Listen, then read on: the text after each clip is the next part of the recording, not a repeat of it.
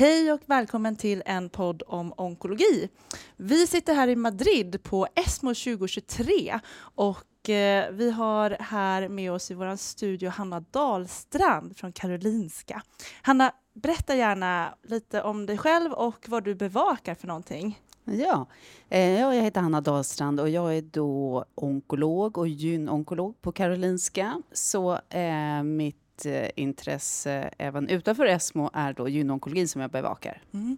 För jättetrevligt. Och med oss har vi ju såklart också min partner in crime, Ali. Självklart, jag är här. Jag är här.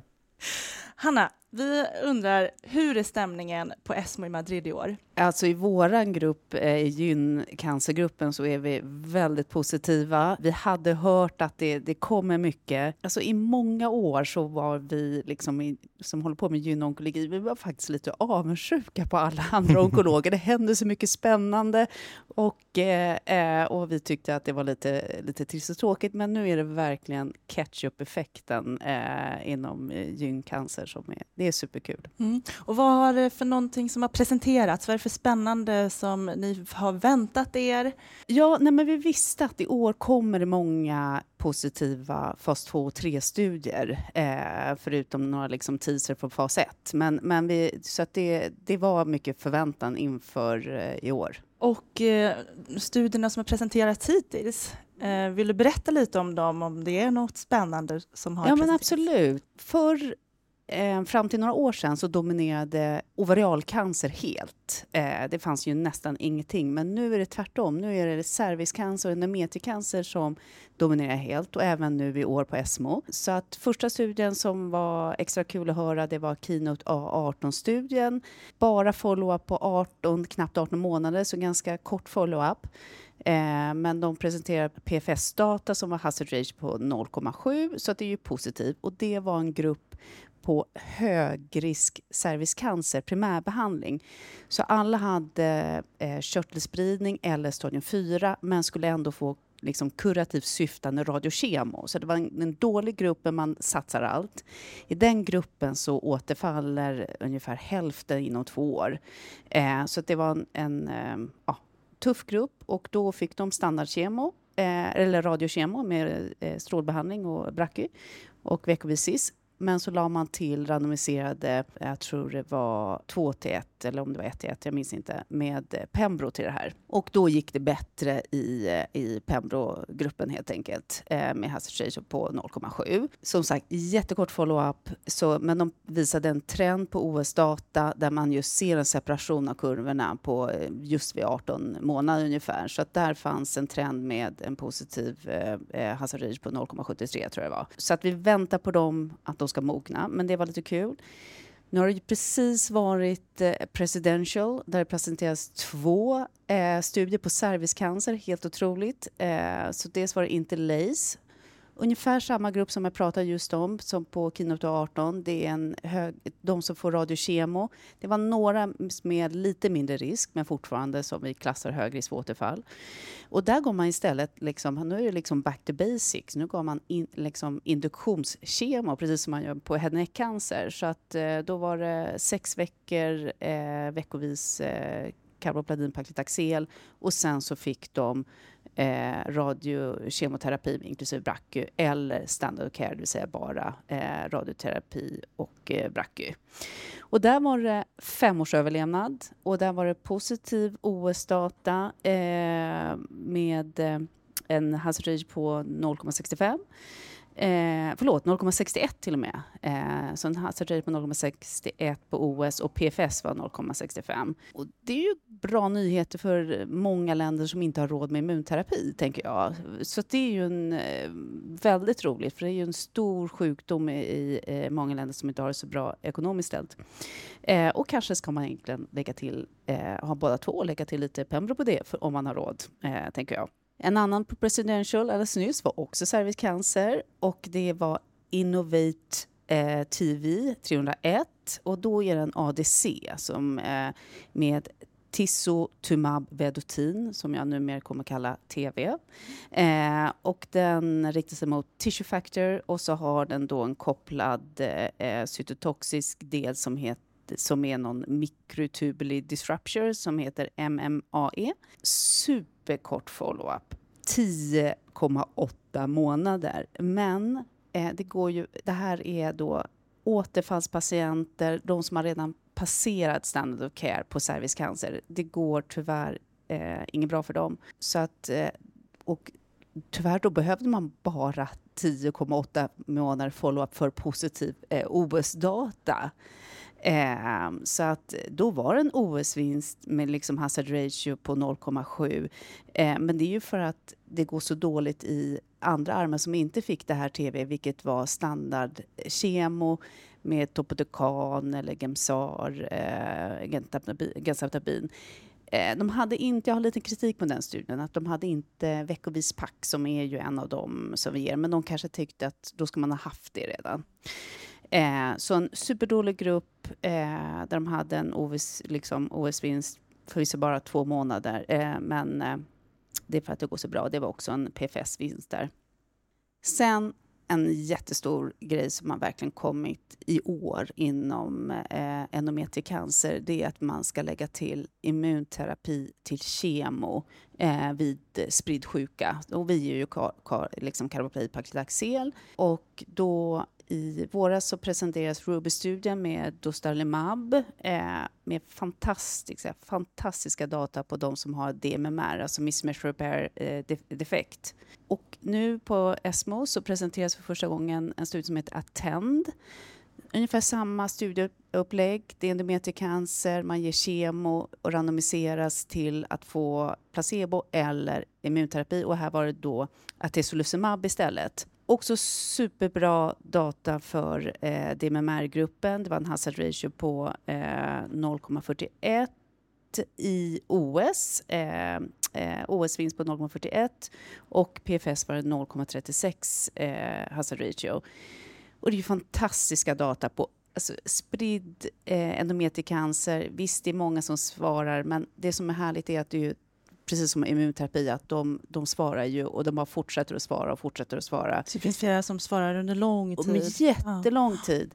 Så, så ja, visst, man kan ju tänka så här, det här var ju bara en bekräftande studie av det vi hade sett i våras. Men det som är roligt med Attend är att det är en prövainitierad, det var en akademisk studie, eh, till skillnad från Ruby. Eh, och det är alltid bra med, tre, med två stycken stor, det var eh, två, båda är två stora fas 3-studier det var lite kul. Och dessutom den här attent som visades nu på ESMO, det är att det också var fler som eh, eh, inte var kaukasier utan var flera som eh, var från Asien, vilket är också jätteviktigt, blir globalt viktigt.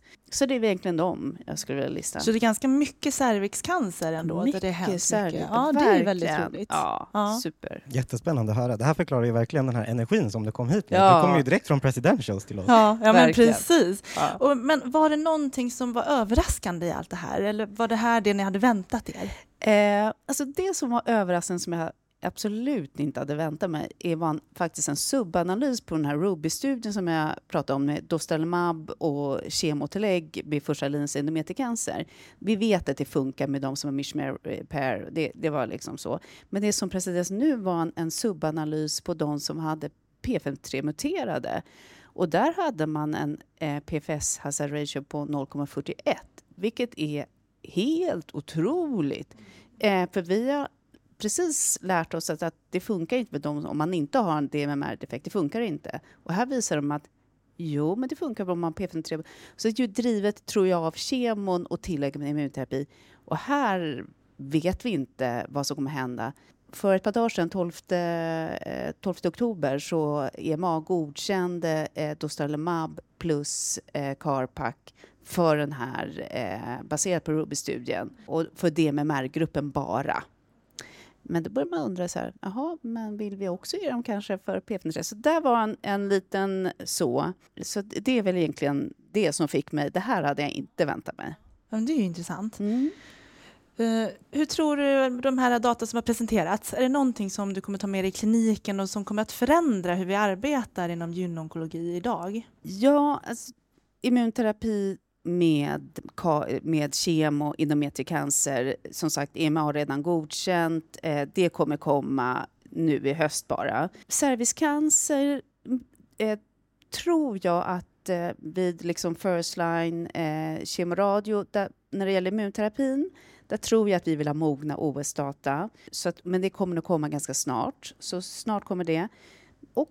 Kanske induktionskemo, faktiskt. Det, var, ja, det, det kanske kommer. Eh, vi får väl se. Men eh, ja. Ja, spännande. Jättespännande. Mm.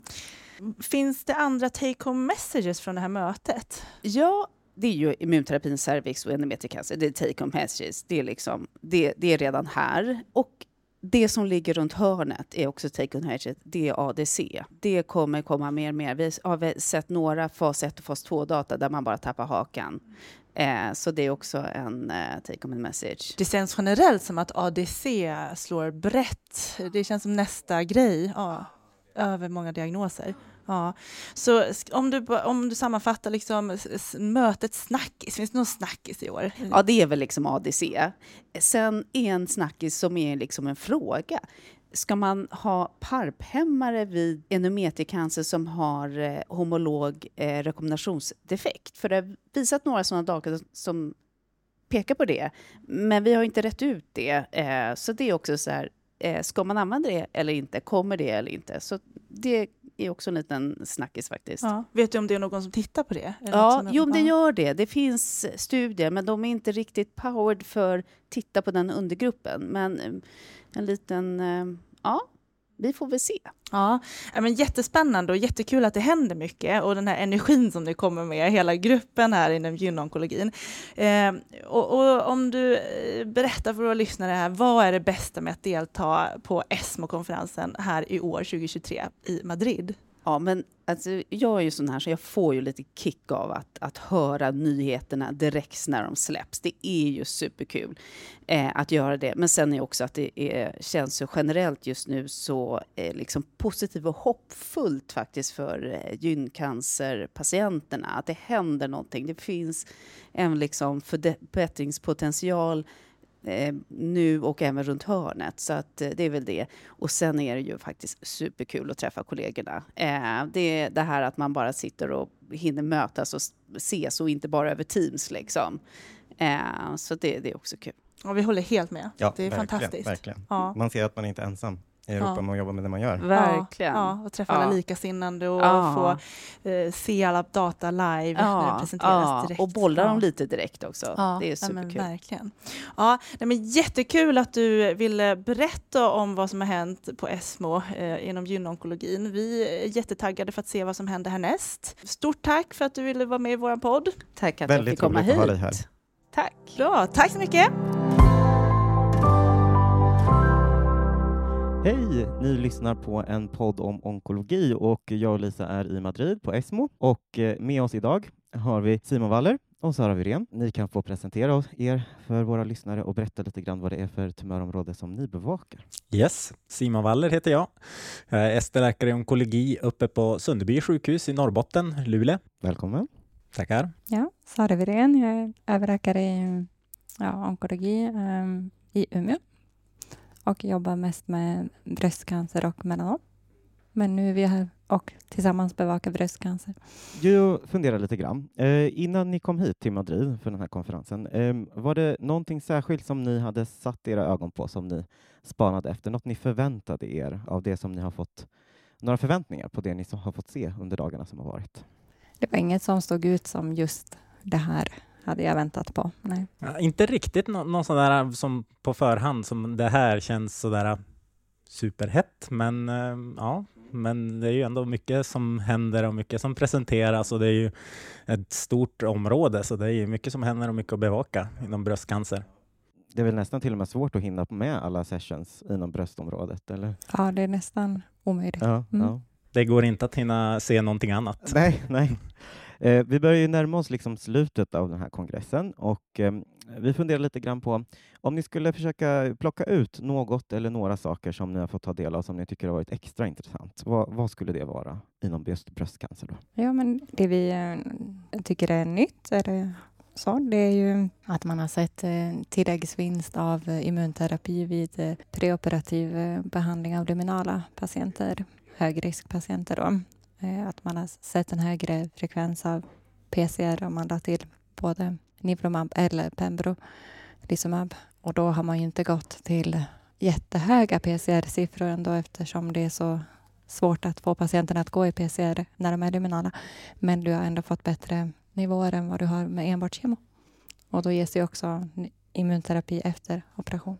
Kan man säga att det är första gången som immunterapi har liksom visat positiva resultat i, i just den här subtypen av, av bröstcancer?